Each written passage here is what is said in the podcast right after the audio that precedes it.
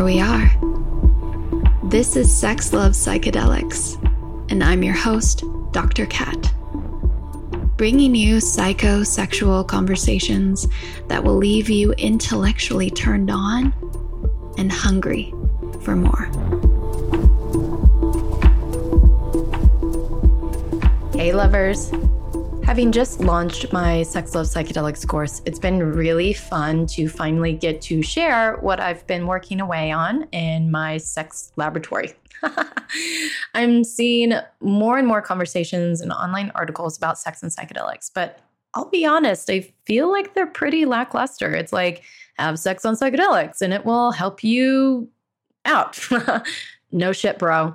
But then, how do we really get the most out of the experience through prep education and integration so that we don't become reliant on it for sensational sex or go into this experience and not be able to glean from it all the potent things that are happening for us to be able to bring back into our everyday life. And that's what I'm most passionate about transforming our everyday sex through what we reference in the psychedelic experience. And I think many of us can get fixated on the macrodose as the answer, but I believe that we'd be missing out on a teaching that subtleness can provide us. So I've got my friend Paul Austin here, and we talk about the power of microdosing. It's hot, it's trendy. You might have heard that your neighbor or your daughter started doing it, but what is it actually good for, and how do we do it in the most effective way? Because it, there's pitfalls. So, Paul shares about his work in this field, how he sees it benefiting the field of mental health, and what he believes are the practices that further support its integration back into our life. It's not a shoot off into the stratosphere experience, but that's why the integration can be even more accessible. I also see how this can be really beautiful in relationships or in our sexual experiences, where we don't have to have a full on trip to gain the experience that is provided by these substances you know the benefits the the like we think about this in the mental health you know how does it reduce our own inner criticism or help us to be able to see more clearly or enhance our senses and and helps our focus um, helps change our perspectives it increases our energy you know all of these things can be really helpful when it comes to sex. And so microdosing is a way we can access those without having to have a full-on trip Paul and I get into the conversation around psychedelic coaching, the importance of vetting, and creating a culture of accountability where there's so much free floating facilitation out there that there needs to be accountability uh, more so than than what may be happening out there. And that's just for the safety of everyone. Honestly there's so much here in this conversation. And if you're passionate about psychedelics you'll want to save this one. You'll want to pause it play it back take notes leave me a sexy review I know it. And just as a reminder, this is all for educational purposes only. Please educate yourself about the legality of psychedelic consumption in your area. I know there's so many changes that are happening, and I just want you to have this education for your own safety and your exploration. And for all of you in the UK, I'm coming for you. If you're in London this June, come find me speaking at the Health Optimization Summit June 17th and 18th. I'll be speaking on sex, love, psychedelics, as well as teaching a powerful sensual embodiment and breathwork practice that's sure to make the whole summit of biohackers super turned on. That's what I like to do. So use discount code Dr. Kat when you check out. The link is in my show notes.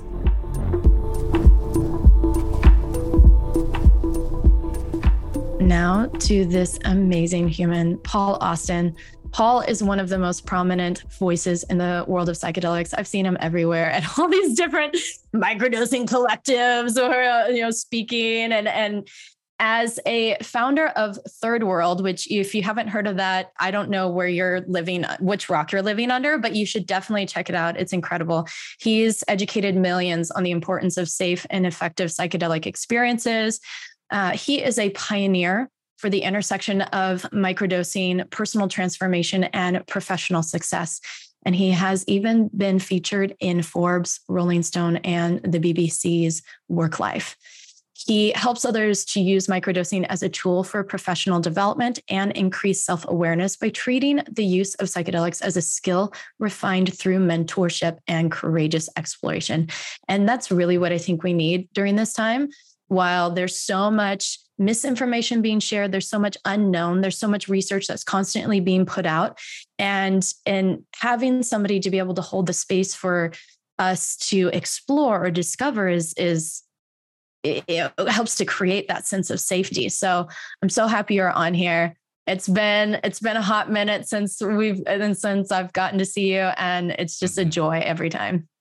Thank you, Kat. It's it's an honor to be here. I was so so pleasantly surprised when you reached out about the podcast, and um, I'm excited to to dive in. Uh, I feel like this is a great a great opportunity. You know, psychedelics are very much in vogue. They're very much hot, sexy, trendy. Microdosing has been a thing as of late. And, you know, my intention is always how do we bring more nuance to the conversation? How do we explore, you know, the thousand shades of gray that exist on the spectrum of, of what psychedelics and microdosing can help to support. So this is this is my life's work and I'm I'm really thrilled any chance I get to be able to to chat about it.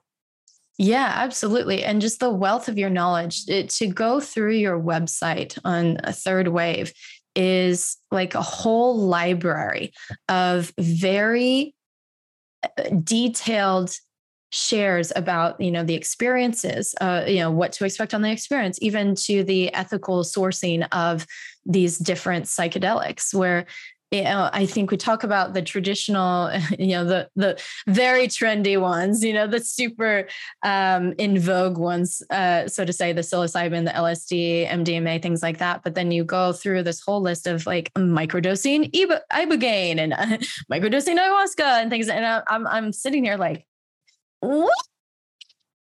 Even do that? So I I guess you know, even before we get into that, uh, what is microdosing mm. for those people who aren't haven't realized how in vogue and trendy it is?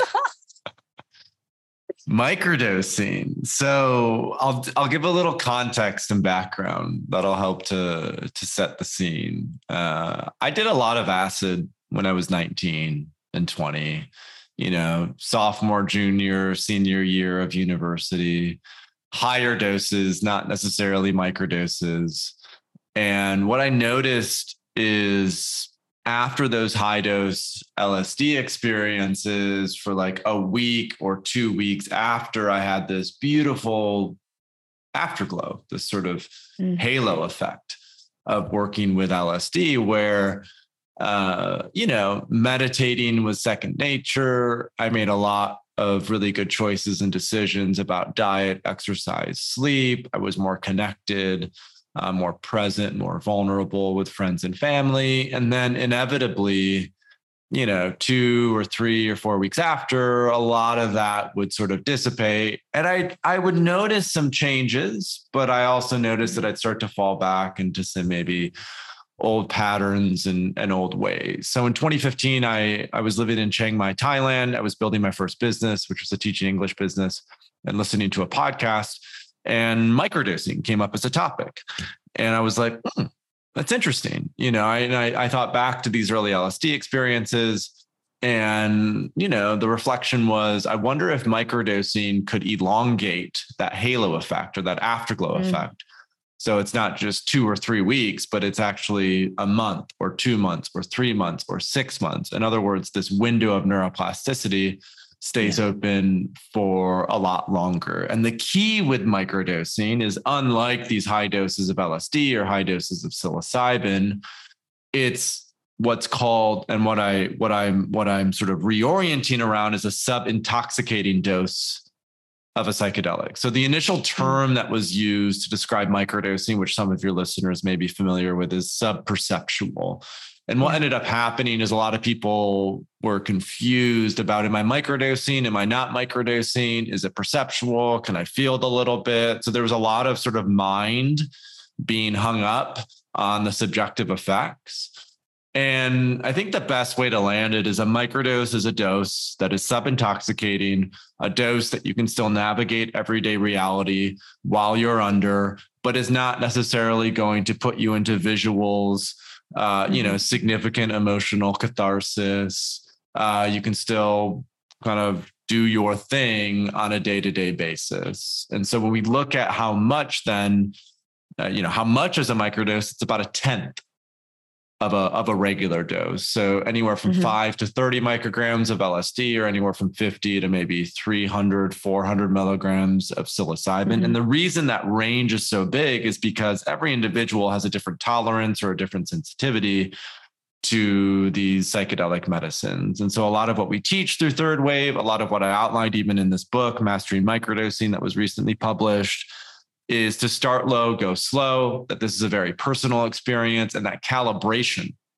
right, specific to the individual is really key. You can always mm-hmm. take more, you can't necessarily take less. And especially for those who are relatively new to psychedelics or are look, looking just to sort of wade in and get their feet wet, microdosing is a phenomenal way to um, to start to engage with the substances. One other point uh, a great way to land it is microdosing is not just taking a low dose once, but it really is about a protocol, right? So mm. when we're talking about microdosing, we're really looking at how do we take a sub intoxicating psychedelic two to three times per week with a clear intention and a commitment to doing that for 30 to 60 days. So the parallel that I often draw or the comparison is like meditation. You don't sit down on the cushion, meditate for 15 minutes and expect for your life to be transformed.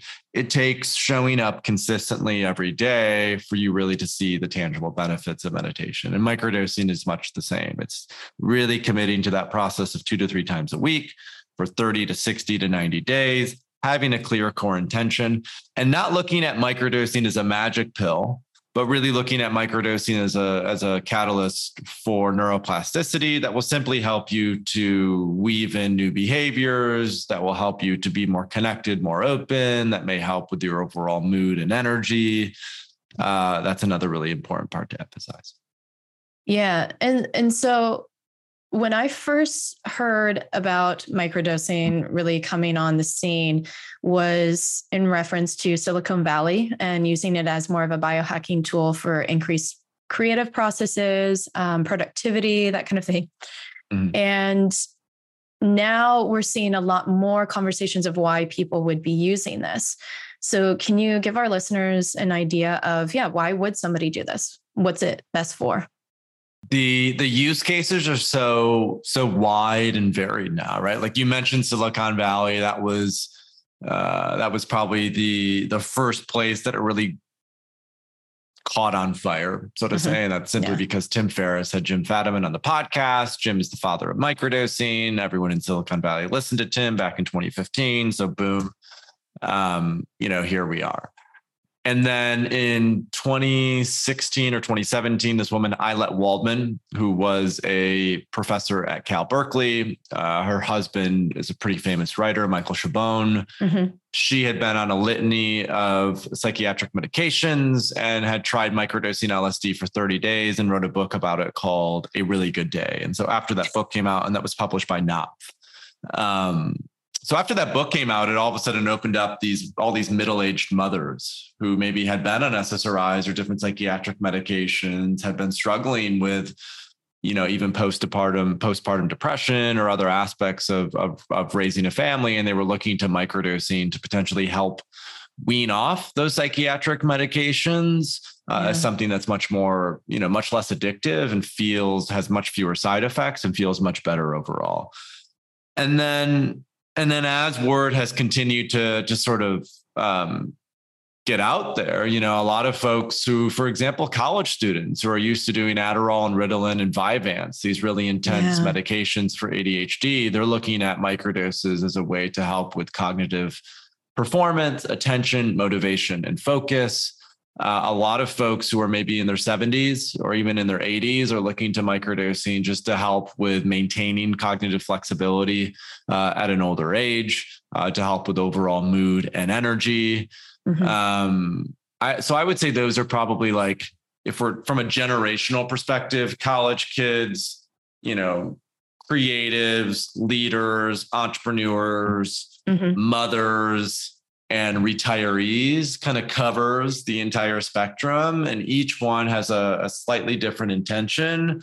But the core underlying aspect is a lot of these people don't necessarily either they they they have prior psychedelic experience with high doses and they simply you know they recognize that a lot of the benefits uh, from microdosing uh, are are significant and and they they don't need to do a massive journey in order to feel a little happier a little more connected sure. or a lot of these people are you know they're they're maybe more conservative or they're just you know rule followers or um, you know they've never done a psychedelic in their life and they're looking at microdosing as a way to start to engage in in a relationship with these substances and you know it's a very um uh, soft entry point. You know, a lot of folks who are getting into psychedelics go and smoke 5-MeO DMT right off the bat, which I think is oh, a huge Lord. mistake. Oftentimes, yeah, uh, so straight out of into yeah, the stratosphere. Yeah, that intensity. Well, some folks can handle it. A lot of folks can't and, and they don't mm-hmm. want to. So I feel like microdosing is acting as a great entry point to recognize that psychedelics are not what we've been taught, uh, that there's no really reason for them to be illegal, that they're highly mm-hmm. stigmatized and misunderstood. And I think microdosing is the bridge to full widespread cultural legalization of, of psychedelic substances. Yeah. And I think that, you know, even the concept of bigger is better you know we're so mm. often told that it's bigger than uh, bigger is better but there's something really beautiful in subtlety you know uh, the the richness and subtlety you know how how many things in our environment are we using to distract our you know pull ourselves away from what's happening here like life as being psychedelic in and of itself or the beauty and the sensation and the uh, you know chasing these uh, chasing the high versus finding it finding it here. So i must see it as this integration tool in and of itself. It help it may elevate you but it helps you to stay really here and interacting with what's here and now. Yeah, and that frame as an integration tool, I think, is is so helpful uh, because when we're looking at psychedelics broadly, the, the the way that I love to talk about them is is psychedelics and working with psychedelics is often a skill, right? It's a skill that can be mm-hmm. developed. It's a skill that can be cultivated. Um, the vast majority of people uh, have no skill, right? They have no yeah. context. They have no sense of how to use these. And more and more people, thanks to the research, thanks to Michael Pollan, thanks to, you know, all these podcasters, are starting to learn what it means to work with psychedelics to open up these you know non-dual perspectives or looking at psychedelics as a way to heal you know emotional trauma or mm-hmm. whatever it is and and i think what's key in this is when we look at psychedelics as a skill it's not just can you smoke you know bufo and surrender that's that's mm-hmm. that's one element of it but it's also like you know can you can you work with mdma in a way that helps you to heal a lot of a lot of the shadow that's been directing your life subconsciously or unconsciously? You know can you can you work with psilocybin at a three to four to five gram level uh, as a way to initiate that death and rebirth process? Uh, what is the role of microdosing as an integration tool to keep that window of neuroplasticity open for longer to make it easier to actually make substantive changes to your lifestyle, mm. to your relationships, mm-hmm. to all these things. And then, most importantly, and I think this often gets lost in, especially in American culture, most importantly, are the non psychedelic modalities that are more or less the foundation of any true practice meditation, breath work, yoga. Yeah. Um, these practices, it's the the metaphor that I often use, it's like if a high dose of a psychedelic is is like going to the dentist. You know, we go to the dentist every six months, we get a deep cleanse uh, if you will, a deep cleaning. Uh, these contemplative practices, breathwork, meditation, yoga, that's like brushing your teeth every day. That's like hmm. flossing. Mm. That's like the daily maintenance of your spiritual hygiene. And so I feel like it's essential and critical that when people are looking at psychedelics or microdosing as an integrative tool, that the intention is not to become, let's say, dependent or yeah. reliant on an external substance, but it's really about like how could the energy that's moving through uh, with the support of this medicine, the intelligence that's moving through with the support of this medicine, how can that be used to actually commit to meditating every day for 30 days and set up a foundational habit that will serve me for the rest of my life? And I think that's so essential and key to integration is what are the non psychedelic practices that we are committing to because we know when we do them, uh, we're more connected, uh, we're more present. Uh, we uh, we make better decisions about diet, exercise, sleep. That I think is so so important and essential. And in many cases, that can't just happen with a snap of our fingers, right? There are mm-hmm. so many people who, you know, they smoke bufo or they do ayahuasca or they do five grams of mushrooms and then the next day they come out of that and they're like, I'm going to divorce my wife, quit my job, move to Costa Rica, grow out a man bun, uh, whatever else it is, right? So there, there's a lot of these extreme decisions that yeah. come out because we have this, we have these downloads, we have these insights, yeah. we we feel like we know everything, and and the sort of advice that I give is like, give it a month, yeah, right, and really, and this is what's so key about having a coach or a therapist or a guide or someone in your corner that can hold you accountable and support you is this is now a journey that you will be embarking on for potentially the rest of your life. So there's no need to hyper accelerate. There's no need to try to like get everything done and handled immediately. Give it space, give it time, see what settles. If still after a month, you feel very strongly about the need to, you know, quit your job or, you know, initiate a divorce or move to yeah. another country, by all means, like make that choice, make that commitment. But I see too many people making, let's say, manic decisions in the throes of psychedelic experiences mm-hmm. that often end up creating more harm than good in the uh, in the long term. Yeah, absolutely. And I, I speak a lot to, you know, learning the language of psychedelics isn't a, necessarily a literal language. It's a language of poetry and mythos and symbols that we really need to take the time to to research or sit with and de- decipher what those meanings are for us. There's I not that long ago was dating somebody serious and they went to an ayahuasca um, retreat and then called me leaving the airport saying that they fell in love with their shaman and is now forming a God. partnership with their shaman. Yeah.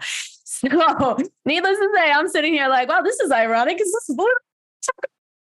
is but it is this i i it, there's this uh, importance of yeah taking that time to integrate. And also i mean in this case it's also considering you know the the many layers of the power dynamics that happens between a shaman and a you know somebody seeking help. Uh, but there's it's just uh, i think many people don't have the skills you know speaking to what you said they don't have the skills of either being able to sit with themselves to be able to uh, you know be with perspectives and turn things over in their head to see what something does mean for them and to allow themselves patience before acting. You know they're le- looking for the answer. They got the answer. They're creating safety. Let's do it now. The an- that is the the way i get that safety and that's not necessarily the case at all. I think there's something to be said for energetically holding our experiences close, mm-hmm. allowing the the the sort of um, the insights, the downloads, the aha moments to to like stew, mm-hmm. to build. Mm-hmm.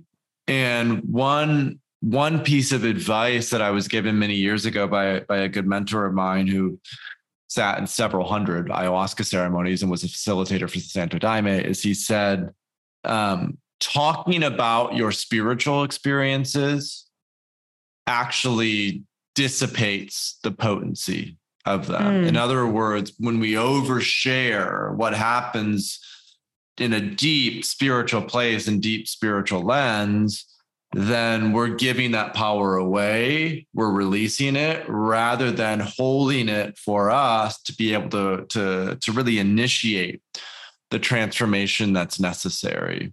And I think that's often, you know, in our in our world of social media, in our world of Instagram, in our world of you know oversharing frankly mm-hmm. i think sure. especially in the psychedelic space we're seeing a lot of that and so my other encouragement would be you know there's there's a level of discernment this isn't to say never share with anyone else but oftentimes mm-hmm. sharing um it, it can make us feel like the thing is done if we say it but really oh, there's yeah. something there's something powerful about keep it close, keep it close, keep it close. Be mindful of who, like, you know, friends, family, be mindful of who you communicate uh, these deep, sort of profound insights with, because that is your, that's like your spiritual battery. That is the energy that is actually going to help you make those substantive substantive changes over the next three to six to nine to 12 months. Mm-hmm. Uh, a lot of people, what, what they end up doing is, you know, they'll drink ayahuasca, they'll feel better than they've ever felt. And then they'll be drinking ayahuasca every week for the next year sometimes. Yeah. Right.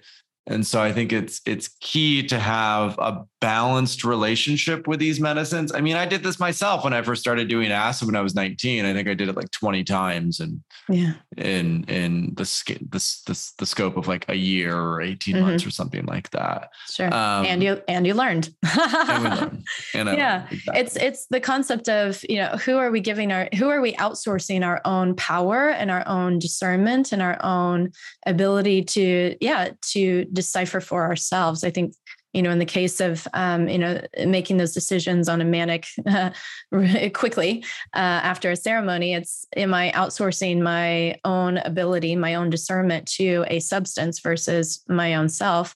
Or even you know i'm thinking about what you just shared about sitting with your own experience rather than oversharing. Everybody's got their own interpretation and their own thoughts and their own you know um, beliefs about what you should what you should do or what that means that you experience. And so i can see how that can dilute. The more you share the more information you get from other people. And so that can uh, diminish or disempower us or that can change our own internal understanding of of what that means for us. Symbols. yeah dil- dilution right? Because like meta like you were saying metaphor archetypes yeah nonlinear understanding even you know like in in ancient greece when they had these eleusinian mysteries you could not tell anyone what that experience was on pain of uh, death or basically excommunication. You get kicked out, you get sent to a remote island and never see your friends and family again, which the Greeks actually found to be worse than death in many ways. And so there was definitely an honoring of the mystery right? Of the mm-hmm. mystery of psychedelics, of the mystery of hypnosis, of the mystery of, of, of God, source, oneness. And in today's um, overly promiscuous world of social media, uh, there's no mystery, right? There's there's no mystery whatsoever. And I think the more that we can honor that in our own spaces, the more that we can honor the mystery of ceremony, uh, the the the sort of uh, the sanctity of what happens there, of what emerges there. Uh, I think the more the more potent and transformative these these medicines these medicines will be. Mm, yeah, yeah. And there's something to be said too about, you know, we're talking about sharing, oversharing, but there is a a beautiful process of being held by whether it's a therapist or a coach to help you with the preparation or the integration and to make that the meaning. Um, I'm thinking of in my ketamine sessions, you know, where I'm helping mm. the next day somebody integrate what they experience and they're like oh i just saw a bunch of colored lights and i went into the sky and i was in clouds and you know and all this stuff and then i'm able to like hold them to their intention and then as we as we hold that we realize how much symbol or how much was actually in that experience or the times where usually it's their second ketamine session they're disappointed because it wasn't like the first. But then by the end of our session they realize oh shit there's a lot of golden knowledge in that disappointment and and, and you know what did transpire. And this is something that you do with third wave is is help train and support coaches yeah, we do. And I'm glad you brought that up because it's a great balance, right? That when we have these psychedelic experiences, there can be, even with microdosing, there can be challenging emotions. There can be shadow. There can be catharsis. And so to have someone who you really trust, right, who's supporting you, who can help you integrate that. I also wrote down community, mm. right? Whether it's Oof. a therapist, coach, or or like so often and for so long the this healing has happened in community in groups of people in circles. I've been getting into men's circles lately. And that that that process of i know so cliche. That process of circling is it's like there's something primal to it. There's something archaic about it that gets us back into that like really connected connected place. And i feel like more than anything, this has been my favorite aspect of the training program that we've rolled out. It's the community that is connected, it's the community that is solidified, it's the community that is really sort of emerging from third wave. And you know, two years ago, I was I was more or less canvassing uh, the training programs that were available. The vast majority of them were about the clinical therapeutic and medical applications of psychedelics, which undoubtedly is critically important because of sure. the efficacy for depression, PTSD, addiction, alcoholism, all the things which I'm sure a lot of your listeners are, are familiar with. And many of them were for therapists, medical doctors, you know, clinicians, more or less. And my background in the psychedelic space, I I was fortunate enough to not have any, let's say, adverse childhood experiences. I was fortunate enough to not ever have a, a, clinical diagnosis, although I've certainly struggled with depression and anxiety in adolescence and, and throughout my 20s. Um, that doesn't mean I didn't have healing, and that doesn't mean I don't still have healing, of course, but my orientation has always been much more around the creative orientation. Mm. Psychedelics helped me to heal a lot of the shame um, in, in being raised in a religious family in the Midwest uh, a lot of the guilt. Uh, they help me to remember my power and be sovereign. Uh, and then, most importantly, they've really helped me to what I would say dream a new dream. They've helped inspire me to have the courage to do something that most people thought was crazy. They've helped me to uh, you know, have the mental articulation and acuity to be able to execute on a day to day, week to week, and month to month basis against that vision and strategy to ensure that it could come to fruition. Um, and that creative orientation I find is so essential and necessary because it brings us out of this fixing mindset. It brings us out of this sort of backwards looking mindset and instead looks at shadow, looks at trauma, looks at these sort of difficult emotions as um, gas for the engine of creation, so to say. Mm-hmm. So mm-hmm. when I was looking, when I when I kind of started to formulate what this training program would look like, you know, I really looked at the overlap of psychedelics as a skill, which we already talked about, microdosing, high dosing, and non psychedelic modalities, um, uh, leadership, performance, uh, optimal health and well being, and then overall like purpose and relationships, right? How do psychedelics help us to explore? How do they help us become better leaders? How do they help us with to become more creative? How do they help us to make better choices in diet, exercise, sleep? How do they help to heal our relationships or really kind of bring them to the next level, et cetera, et cetera? Um, and then, and then, so psychedelics is a skill, these aspects, and then, uh, and then like hands-on, intimate personal experience because a lot of the mm-hmm. training programs that are out there, it's purely virtual right? They like the MAPS training. I think maybe they're starting to get permission, but you can't do MDMA right legally. Right. Uh, you know, for some of these trainings, you can work with ketamine hands on, which is nice. Which was uh, me. What, right. I yeah, got to. exactly. Yeah. Yeah. And but with ours, we go to a place called Brave Earth in Costa Rica. We do a six day intensive. We work with psilocybin, both lower doses and a high dose ceremony. And we bring coaches, largely, a lot of our coaches are executive coaches, health and wellness coaches, performance coaches, life and relationship coaches. We have some clinicians, and then we have body workers. Uh, we have other like healing art practitioners. I would mm-hmm. say. And so this practitioner training program is really it's not it's not focused on how do we help you guide psychedelic experiences. That's a very sensitive topic. That's something yeah. that we will roll out in the future, but this program is much more around assessment, prep, integration, uh, the, the, sort of helping clients to potentially navigate an experience, meaning what medicine is appropriate, what mm-hmm. facilitator is appropriate for that medicine, what set and mm. setting is appropriate, and then of course microdosing. So we're really looking at those five: assessment, prep, holding space, experience. Uh, sorry, holding space, integration, and microdosing. The skill of psychedelics, right? Microdosing, high doses, and non-psychedelic modalities for then leadership, performance, health and well-being, life, and relationships. And that orientation, that creative orientation, then kind of coming back to community, the, the emphasis or the focus of the community is how do we pioneer? How do we build in a space that is incredibly uncertain? Yeah. That is incredibly um, uh, even undeveloped.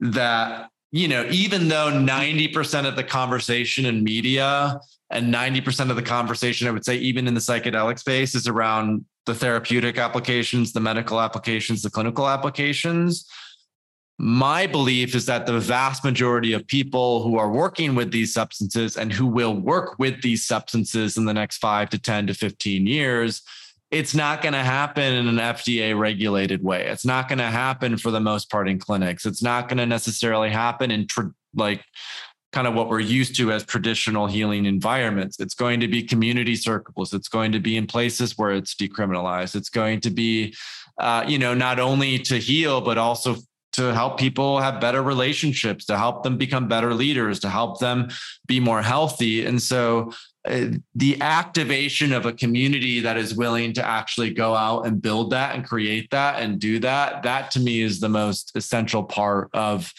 our training program because I truly mm-hmm. believe I love I love this quote from Buckminster Fuller, which is don't fix a broken system, build a new system that makes the old one obsolete. And that's really yes. what I, I I'm doing with our training program. That's what I'm doing with our coaches, our practitioners. It's let's not try to like fix our healthcare system or like let's go ahead and build and create a new paradigm that's rooted in what I call the truth of interconnectedness, which we so often realize in these mystical experience. And let's go out and let's have the courage to build that and create that with the recognition of how important it will be, you know, to heal the mental health crisis, the climate crisis, the meaning crisis, you know, the sort of poly crisis mm-hmm. that we that we find ourselves in. Yeah, yeah, that's really important to to create. It's such a robust experience for people to learn. I, I, believe education is such the the foundational part of how we reduce harm and abuse in this in this culture, and especially as this is growing and this pioneering, and there's so much uncertainty and unknown. And uh, I also like this is a question i'm having conversations with too, uh, with people too around mm-hmm. how do we create a system that is um, creates for accountability and um, you know among practitioners or facilitators or you know shamans because it's as a therapist you know i have a regulating board who is able to take action for therapists who who um, engage in some sort of abuse or sexual violation but then there's like you know things that aren't people that aren't therapists aren't eh, they're not held to that. And so how do we create a system that that does? I think right now I, I just have colleagues who the only thing they're able to do is call that facilitator and say hey don't do this anymore. Like you can't do this anymore. But there's not a whole lot otherwise that they can do So well, I don't know. Is, this is the harm of prohibition, right? This is this is the massive downside to prohibition because psychedelics are still illegal. There's no real way to create um, an above board self regulating system for people who are not necessarily under the watchful eye of a licensing board, mm-hmm, if you will. And yet, I think that can be resolved or addressed. And I'll tell you a little bit how about how I see the vision of that in terms of what yeah. we're doing through third wave and and Beautiful. and and I think it's it's it's a couple things. One is it's it's this this is really a weaving process, meaning, you know, it's not how do we scale and have as many providers as quick as possible? Some people yeah. would say then in the psychedelic space. They're like there's going to be all this demand. We need to train you know 80 million thousand therapists in the next five years. You know it's like it's like this huge emphasis. And that's that's important right? It is it, we do need to educate a lot of people. We do need better training. Uh, we do need more people who understand the sort of um, space of psychedelics and uh, to protect the integrity, uh, scale too quick and everything goes sideways. We experienced this in the 60s, right? Turn on, tune in, drop out, give everyone super high doses of LSD. It was too much, too fast. The container couldn't be held, and boom, backlash set us back, you know, decades in many ways. And so I think it's essential that we honor that weaving process, that we allow for the organic growth, that we emphasize the necessity of um, of training, of, of, education, of space holding.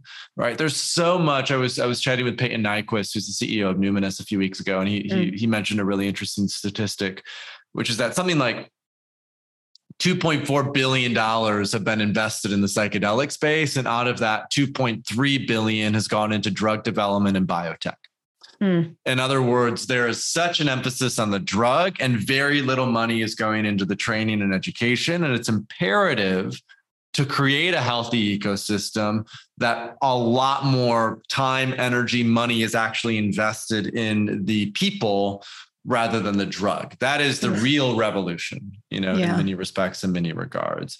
And so, well, then how do we do that? How do we create that ecosystem? So, through Third Wave, we've rolled out a directory of providers. I think we have something like 300 to 350 providers in there right now mm-hmm. clinics, retreats, therapists, and coaches uh, that mm-hmm. are in that, that retreat directory we have everyone apply you know we have a process that they have to go through uh, there's some level of vetting and verification although it's not as stringent as i would like at this point in time mm-hmm. and any coach for example that goes into our directory has to have first completed our training program uh, and that way they're they've agreed to our you know ethical agreement They've yeah. agreed to complete the entire program. We know them. We've been in medicine space with them. They've gone through ceremony with us. So we mm-hmm. have that for coaches. Therapists, you know, it's you have to have completed a training program with one of these big, you know, it could be CIS, it could be MAPS, it could be Lawrence Houses, it could be IPI, it could be,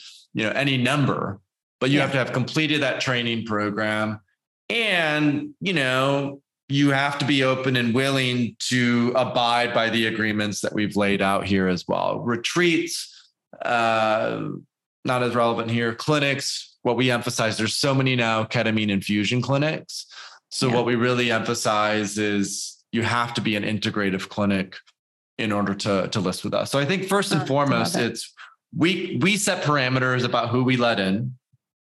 Then, what we will be rolling out this year is a membership community uh, that essentially is another layer of vetting. And and you know we get about 300,000 people a month that come to third wave. And so in rolling out this directory it's really like how are we helping all of these people connect not only to education but vetted and verified providers? And so the next stage of this is to just be really intentional about who is it that we are sending for lack of a better term, clients to or leads yeah. to. And if you want to sort of work within our ecosystem, I think it comes back to community. It's we know you, We've been in ceremony with you. We've gone to a conference with you. There are people who are vouching for you. And I think it has to be, for the time being, a human to human element in order not in order to sort of keep some level of accountability with all these shamans coaches practitioners that don't mm-hmm. have mm-hmm. the oversight of a of a licensing board so so just to sure. just to kind of come back and land this i think first and foremost the weeding process organic growth we can't go too quick too fast community and the importance of community community isn't necessarily uh, all inclusive it's not necessarily you know even if you're a fucker we're going to let you in there are boundaries there's accountability there's there has to be that process of discernment around community yeah. and then i think third technology and leveraging technology in order to help people find an ideal practitioner and this is this is not just a problem or issue in the psychedelic space. This is a problem or issue in all of the healing space. Yep. Like how do you find a therapist that's aligned? And I, I have a mm-hmm. sense mm-hmm. that in the next 10 years, it's going to be easier and easier to match people utilizing AI or utilizing, you know, mm. other aspects or elements of intake forms. And I think that's the ideal of where this lands. It's if we could help every person who's interested in psychedelics find an ideal match for them, whether that's a clinic, retreat, therapist, or coach, I think that will also help to significantly improve the likelihood of widespread accessibility for, for psychedelics. Yeah, yeah. Oof, I love that. And it's it's I don't think it's emphasized enough this process of vetting. I made a, a guide for um, people to, if, with different questions to ask.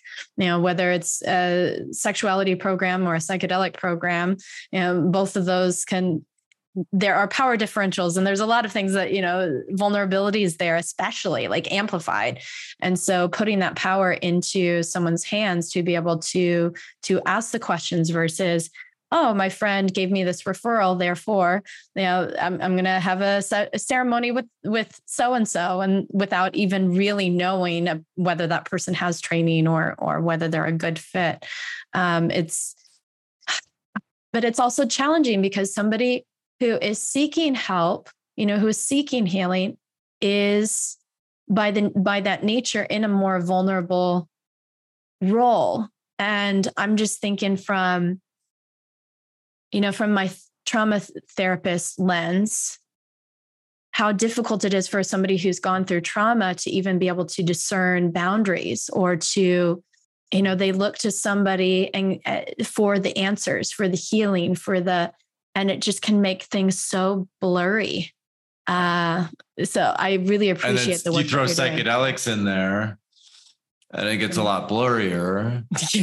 and you throw sex in there and it gets a lot blurry, blurrier. blurrier. So that so these these ecstatic states are phenomenal. But this has been since the beginning of civilization, the Western mind versus Eastern mysticism.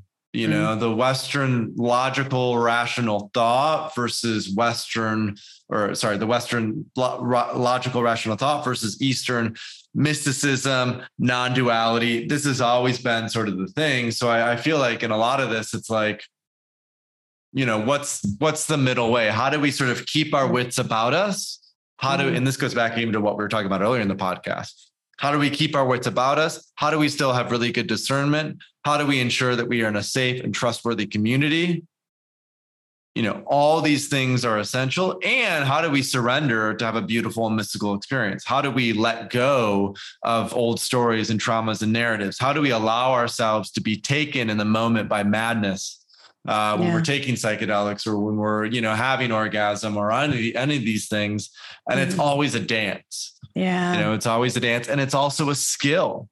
And i think what is key here it's like i go back to the skill of psychedelics or psychedelic literacy is another phrase that I love to use. That concept is so essential to creating a healthy container for the integration of psychedelic substances. And and and just to bring this home to the core topic that we've talked about today, microdosing.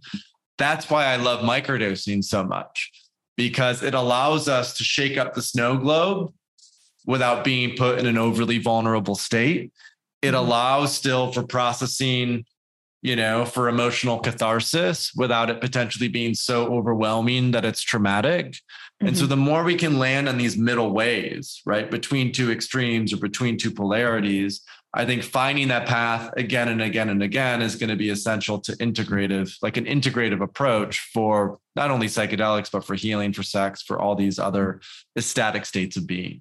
Yeah, yeah, I agree. Oof. Oh, this is such a great, great, great conversation. I have a couple of questions from our audience. I always put out questions to uh, followers on Sex Love Yoga. And these questions, I've got three of them.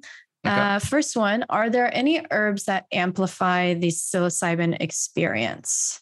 So I don't know if they're talking microdosing, macrodosing. I would imagine sure. microdosing, but let's let's talk about let's talk about chocolate. So there's a chocolate that I know of, and that chocolate has uh, Kanna, mm-hmm. which is a heart opener from South Africa. Mm-hmm. Uh, also quite stimulating. Theobromine, which is the heart opener in cacao. Lion's mane, which is a functional mushroom, and Damiana, which is an aphrodisiac. And, and mm-hmm. there's a gram of psilocybin, ghost strain in particular, in these chocolates. And the reason that formulation was chosen um, by the individual who chose that formulation is because they wanted something that was a heart opener. They wanted something that was like a hippie flip which is a mm. combination of MDMA and psilocybin, but they didn't want the intense uh, next day effects of MDMA. MDMA, they they prefer not to work with synthetics, right? And so mm-hmm. they chose Kanna and theobromine because they're both really good heart openers. You combine that with psilocybin as the non-specific amplifier, and boom, you have this beautiful medicine that acts as an incredible heart opener. It's not overly psychedelic. And that's because the intention is for ceremony, the intention is for connection, the intention is for opening.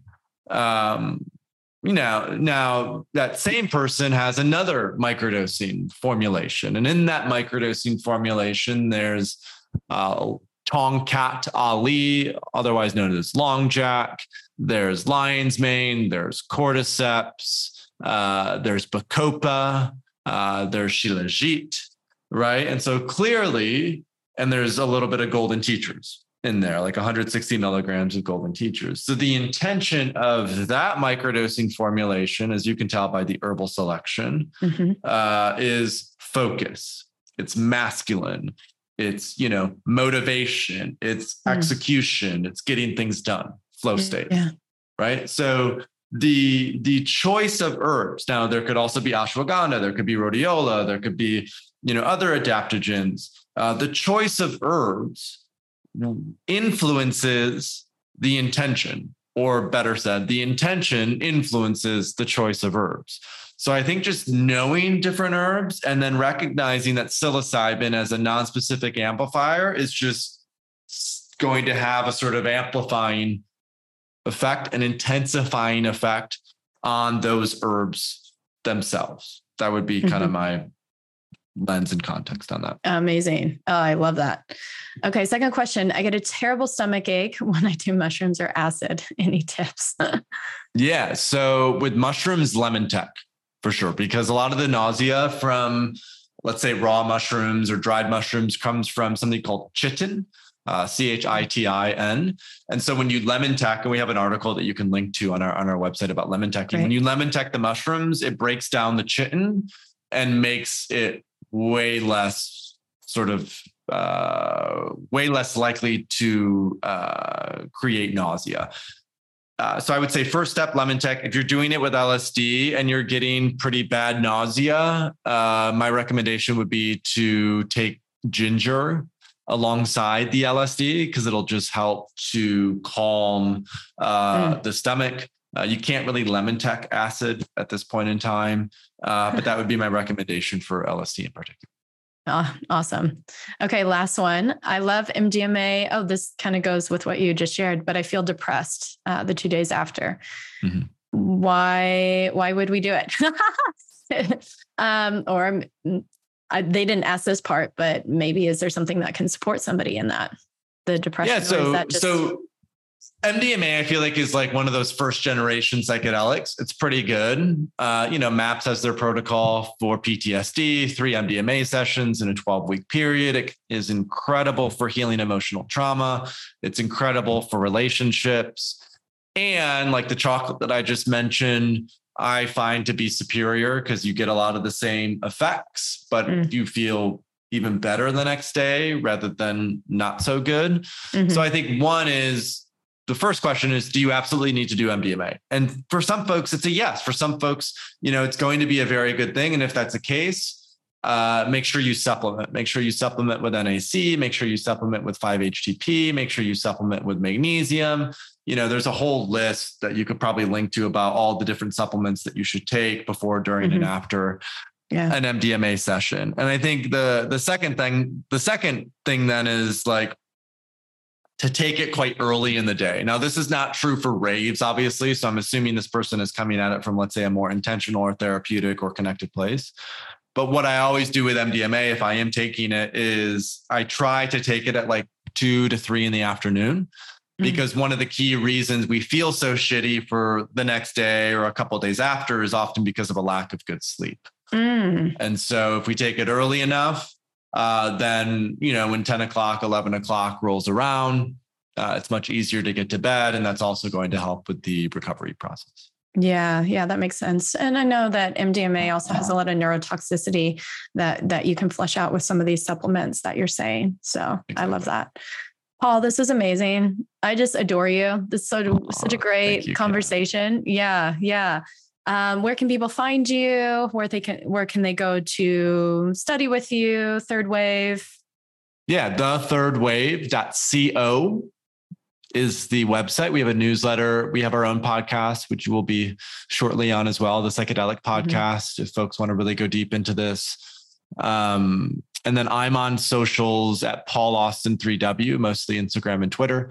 And if folks have questions, if folks want to reach out after listening to this, you know, just shoot me a DM on Instagram, you know, ping me on Twitter, reach out to us over email. At Third Wave, we also, which I didn't mention yet, we also have a mushroom grow kit. So if mm. folks are really looking to uh, be sovereign over their own supply and they really want to start to cultivate a relationship with the mushroom itself, we also have a mushroom grow kit uh, that they can purchase, and that comes with everything that they need in order to be able to grow their own grow their own mushrooms as well. So that's all on Third Wave. You can find all the details at thethirdwave.co. Yeah. Thank you so much for coming on. Thank you, Kat.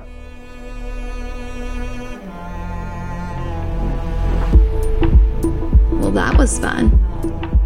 Thanks for tuning in, lovers. And if you want to experience more ecstasy and sexual liberation, head over to sexlovepsychedelics.com and learn about how you can join me for any one of my online or live events. And while you're there, grab my free guide on sex and psychedelics.